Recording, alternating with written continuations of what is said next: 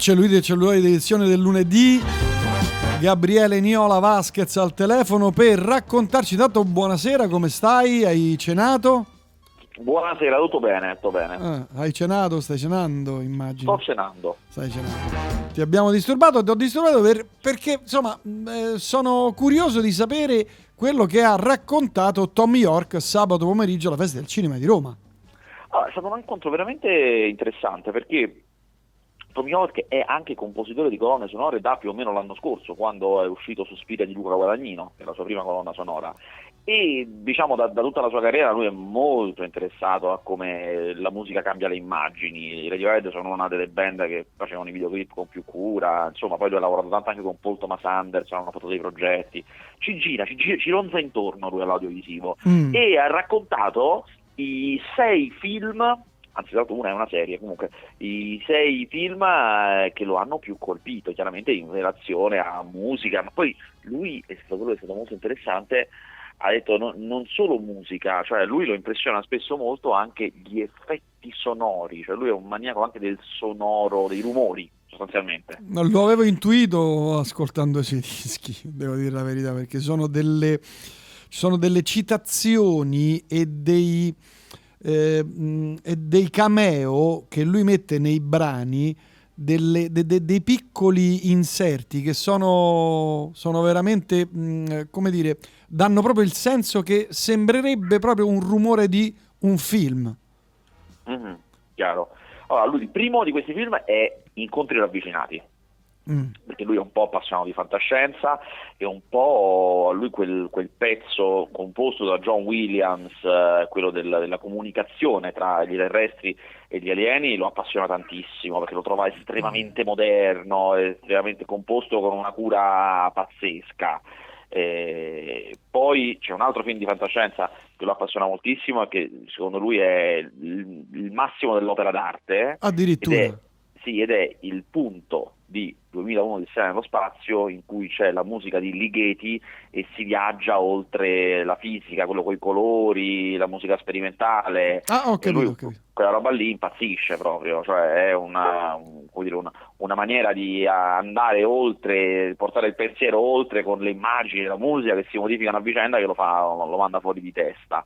Eh, poi va matto per eh, lo score di Bernard Herrmann di Taxi Driver. Ha detto una cosa che mi ha fatto molto ridere, ha detto cioè la cosa che più mi impressiona di, questo, di questa colonna sonora è che dentro c'è Charles Mingus, cioè il jazz di Charles Mingus degli anni 70. E dice, io non- Mm. eh, mi, mi fa ridere tantissimo che Bernard Herrmann sentisse Charles Mingus e le usasse quel tipo di, Ah, di strutture ah, e di ah. suoni per, per una Ah. colonna sonora. Hai capito? Ah, ah, Ok. poi bellissimo ha fatto vedere un pezzo di Oltre il giardino, quel film con Peter Sellers in cui Che fa il giardiniere. bellissimo, che bellissimo. Esatto. Chance Giardiniere, un film Chance meraviglioso. esattamente. E ha fatto vedere il pezzo in cui eh, Chance giardiniere per la prima volta esce dalla grande magione e si ritrova nella città in cui non era mai stato. Beh, c'è un pezzo di Deodato, se non sbaglio, di Eumir Deodato, se non sbaglio. lì. Allora, devo dire, non so di chi sia il pezzo, però è una versione funky di Così parlò Zarathustra. Sì, sì, sì, sì, credo sia Ok. Deodato. E, e lui dice che quella roba lì, cioè così sfacciata, così funky, così proprio, lui dice proprio suonata senza remore, cioè proprio eh, con una persona totalmente ignara che se ne va in giro per la città senza capire niente, eppure capendo tutto, gli, è- gli- piace da morire. Poi c'è, adesso gli gli appassionati infatti in sala sono impazziti, c'è Twin Peaks, c'è un pezzo di Twin Peaks stagione 3, quella che è uscita l'anno scorso, anzi forse due anni fa, insomma comunque quella recente, che è il pezzo forse più famoso di quella stagione, l'episodio 9 che inizia con questa esplosione atomica e con un sound design fuori dalla, obiettivamente fuori dalla grazia di Dio. Eh, io non l'ho Eh, visto, mannaggia. Il sound design è fuori dalla grazia di. Lì, lì non è colonna sonora, è il rumore. L'uso che Lynch fa del rumore, del suono, di come mixa le voci, di come mixa eh, il, mm, a- alcuni rumori di esplosioni con anche poi rumori di, ehm, che sembrano quando ci sono come dei problemi col digitale, quando un video digitale salta, zompa, Ah, comincia a fare capito, un, sì, un sì, rumorino sì, molto particolare. Eh, e infine ha chiuso con um, THX, l'uomo che fuggì dal futuro, perché c'è una, una, sequenza in particolare in cui ci sono tutta una serie di, di voci sovrapposte che una, creano come una voce inumana, una roba che lui dice che sta cercando di fare adesso, cioè è una cosa su cui sta lavorando adesso, per cui lo appassionava particolarmente, glielo ricordava, glielo ricordava molto. Nel complesso è stato molto interessato, ha dato proprio l'idea di una persona estremamente eh, interessata a tutto quello che lo circonda proprio, mm. veramente quindi una persona, una persona, curiosa dei, della, non solo della musica ma anche di, de, del suono della musica Forse è questo sì, il caso. No? esatto, sì, del, de, sì, hai detto bene tu, dei suoni, cioè, sì della musica ma soprattutto i suoni, le mm. cose come suonano. Pensa lui riguardo THX, ha detto che quel, dopo anni lui ha scoperto cos'era quell'oggetto, quello strumento, quel sintetizzatore, insomma attraverso il quale riuscivano a fare quell'effetto e se l'è comprato, cioè ce l'ho nel, nel magazzino delle cose dei Radiohead, cioè loro hanno un magazzino eh beh, in cui tendono le cose loro, nel magazzino delle cose dei Radiohead ce l'ho, l'ho, l'ho, l'ho dovuto comprare, cioè, per dire. Porca miseria. Senti, ah, è bellissimo, c'è stato un momento bellissimo. Lui chiaramente ha confessato eh, quando si parlava di John Williams, ha detto in realtà io non sono un appassionato di John Williams, mi piace questa colonna sonora, non è che mi faccia impazzire. Eh, preferisco di più Morricone per dire, mi, mi piace di più. Okay. Quindi ha citato e, anche Morricone. Esatto, esatto, citato Morricone, ovviamente Sergio Leone e tutto quanto. Siccome eh, quel pezzo di eh, Incontri ravvicinati è uno dei, forse l'unico pezzo che John Williams ha composto prima di vedere un film. Solitamente John Williams compone dopo, guardo il film e compongo. Invece quel pezzo andava fatto prima perché se vi ricordate in incontri ravvicinati ci sono i colori che vanno a tono, insomma era, era importante quando giravano di avere già la musica. Dicendo questa cosa, cioè questo l'hanno detto le altre persone che erano sul palco che parlavano con Tom York, gli hanno anche detto ma sai che eh, Morricone che tu hai appena citato lo faceva sempre con Leone? E lui prima, cioè ogni film lui prima componeva e poi addirittura la colonna sonora la suonavano sul set, che è una cosa che diciamo noi italiani bene o male sappiamo, è una cosa abbastanza nota e lui se ne è uscito in italiano, in italiano se ne è uscito, no, davvero, genio! Beh, perché Era lui... veramente stupito! Beh, perché lui è, ha sposato una siciliana, c'era la sua signora lì? Sì, c'era la sua signora. Eh, beh, bella ragazza, porca miseria. Accidenti. Senti, lui com'è? Divertente, simpatico, perché sembra sempre una persona, insomma, molto scura, molto gotica, molto che sta allora, sulle sì, sue. È, è, è, un po' simpatico, non tantissimo. Sai cos'è? Si capisce che è una persona non ombrosa, no, però non è una persona che sa far ridere. Cioè, spesso ci prova, ma non è così non divertente. Okay, sì. okay, okay. Però non è ombroso, cioè è uno leggero, ecco, mettiamola così. Ah, spontaneo? Abbastanza, abbastanza, abbastanza. Poi si capisce anche che uno è un paradosso eh, per questi che fanno sto lavoro, però spesso capita un po' timido, che se non deve cantare, non deve fare le cose che sa fare, insomma non è proprio suo agio a parlare a un pubblico. Eh, certo, non è il solo comunque, eh, ne ho visti tanti così. Eh. eh, lo so, è frequente, è frequente. Sì, sì, sì.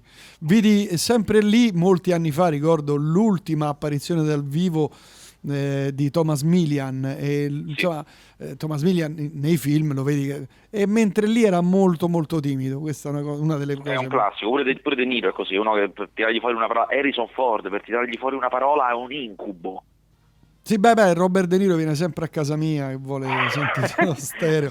Infatti anche... Te parla, te parla perché tu lo fai bere, è sì, diverso. no, ma anche Tom è venuto a casa mia perché volevo sentire i suoi dischi e... Finalmente con, con, con l'impianto serio. Con l'impianto serio. perché, lui li sente in MP3 con le cuffiette. Con le cuffiette, sì. No, dal telefonino sento ancora peggio. Senti, da una cosa a un'altra e poi ti lascio perché sento che lì c'è la pupa che piange, la moglie che urla e compagnia bella.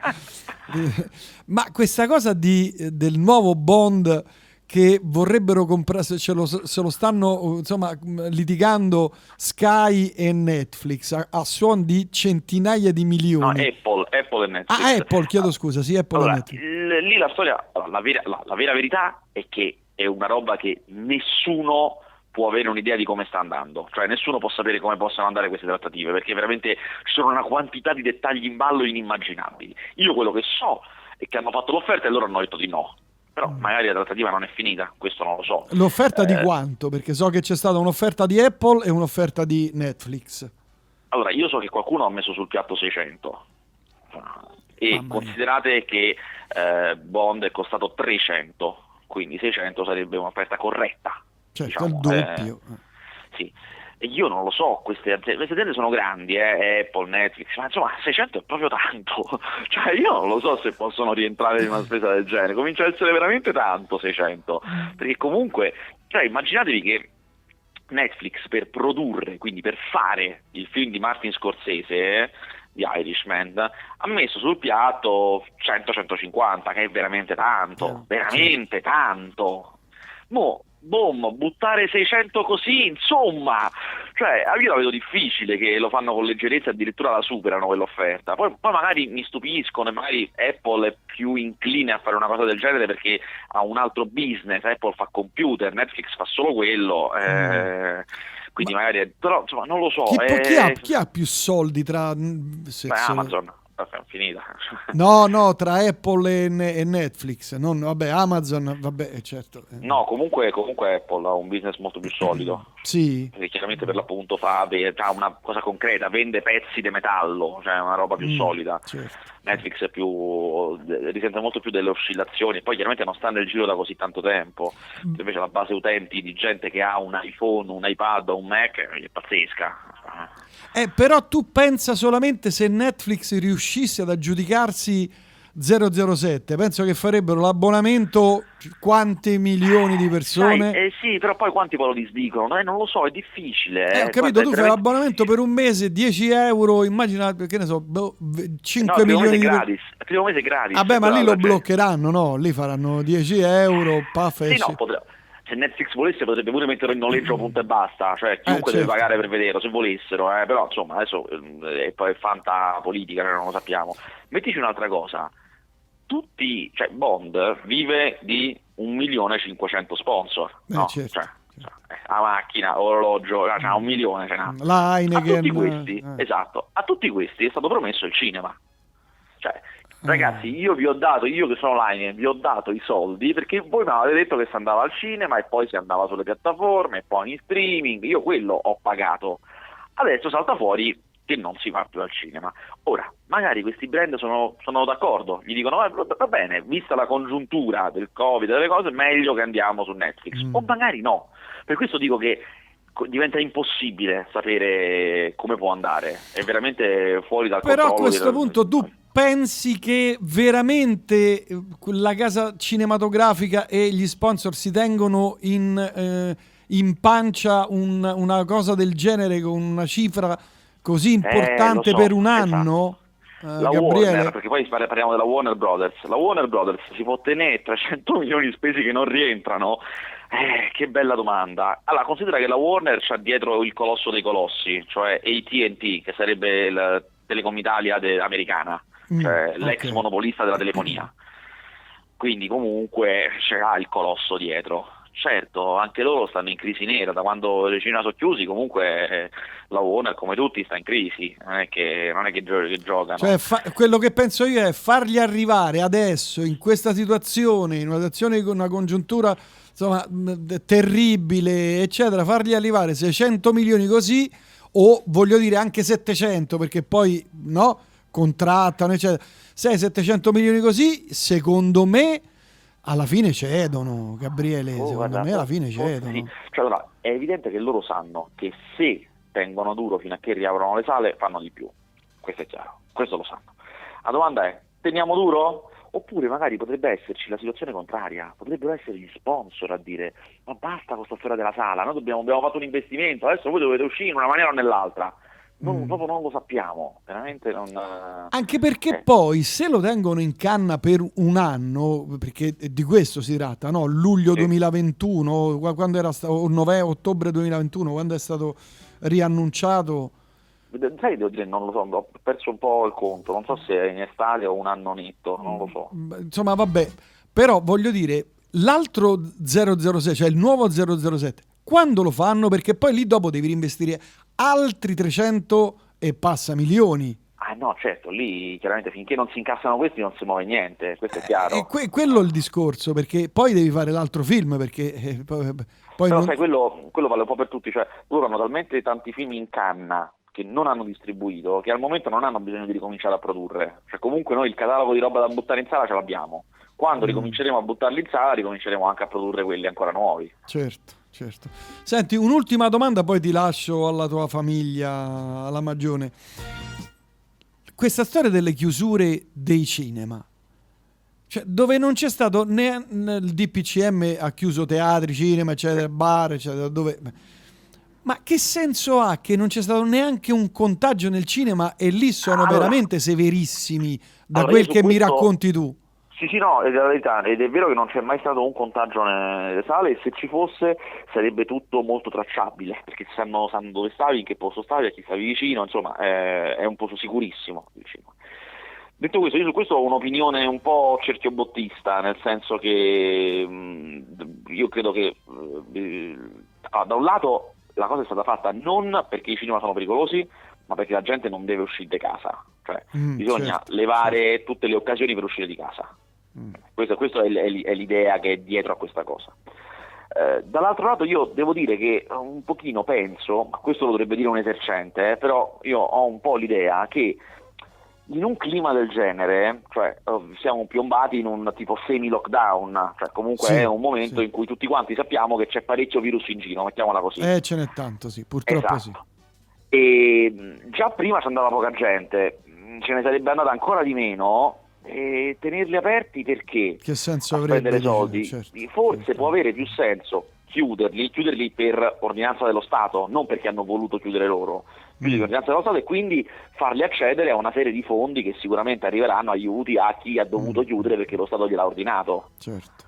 Certo. Sì, Mi sembra una cosa sensata a suo modo. Poi chiaramente sì, lo sì. deve dire un esercente, eh, cosa è meglio, perché lo fanno loro, i loro conti, le loro cose. Certo, certo, certo.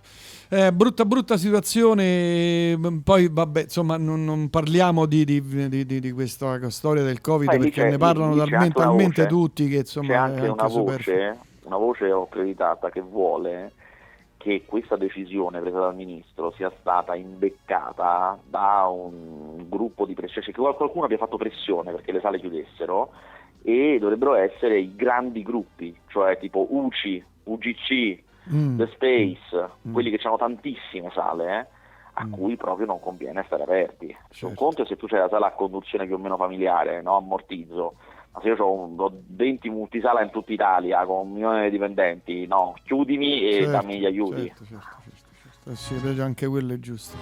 Che, che poi ci sono un sacco di film che sono lì fermi, pronti. Io stavo vedendo la lista dei film che eh, sono stati rimandati, ci sono delle cose pazzesche, dei film eh, certo. incredibili, eh, parlo certo. dei film americani, ma anche quelli italiani, perché Freaks Out sicuramente non uscirà adesso. Eh, certo, io non credo proprio che per Natale si riapre, non penso. Poi comunque non so se lo mandano così a Natale, dove... cioè, difficile, proprio difficile, mm. proprio difficile.